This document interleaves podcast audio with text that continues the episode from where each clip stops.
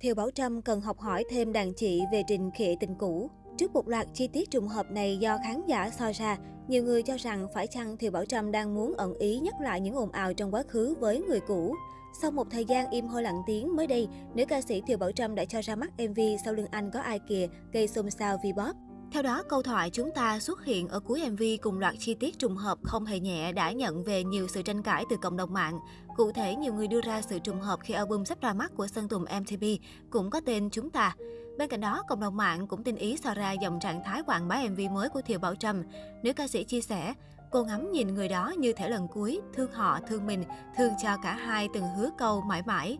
Còn nhớ ngày tháng khi cả hai bắt đầu, từng chỉ có cô và anh. Có thể thấy giọng ca Love Rosie sử dụng điệp từ thương đến 3 lần và điều này lại khiến không ít người liên tưởng đến phát ngôn trước đó của Sơn Tùng MTV. Năm ngoái, vào thời điểm ồn ào bánh kem trà xanh đang lên đến đỉnh điểm thì tại một sân khấu hát live ca khúc Chúng ta của hiện tại, Sơn Tùng từng có những trả lòng gây xôn xao dư luận. Gặp nhau là duyên phận, xa nhau cũng là duyên phận, chẳng ai biết tương lai sau này.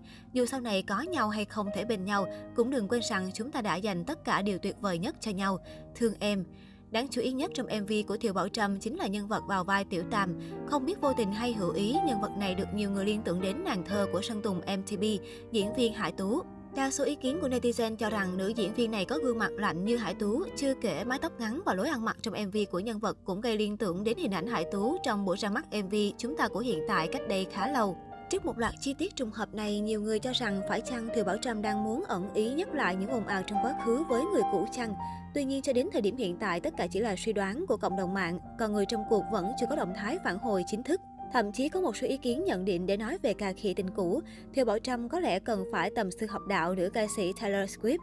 Trong sự nghiệp của Taylor, có đến hơn chục sáng tác cô viết về những mối tình đã qua, trải dài từ thời học sinh thiếu nữ cho đến khi rực rỡ hào quang như hiện tại. Dù ít khi đáp trả trên truyền thông, thế nhưng để nói về trả đũa bằng âm nhạc thì rất khó tìm người thứ nhất nếu Taylor Swift đứng thứ hai. Cũng là những ca khúc viết về tình cũ, thậm chí nhắc thẳng tên những người đàn ông từng đi qua đời mình.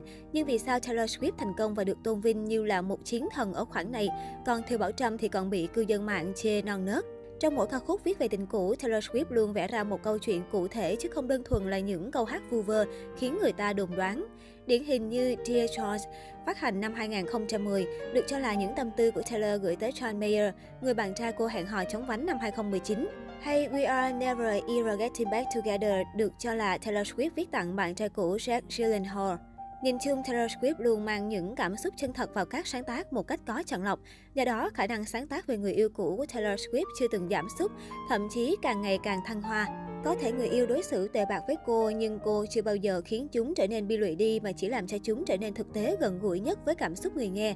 Chẳng vậy mà đặc trưng trong các ca khúc cà khịa của Taylor chính là cài cắm những đoạn hát như nói, nói như hát. Cho đến thời điểm này, chuyện nhắc về người yêu cũ có vẻ đang trở thành xu hướng đối với các nghệ sĩ. Có những bài hát mà ca từ vô cùng da diết khi nhắc về người cũ và cũng có những sản phẩm mà công chúng có thể nhận thấy được rõ ràng sự khó chịu hay bực tức mà chủ nhân chúng đang hướng về ai kia.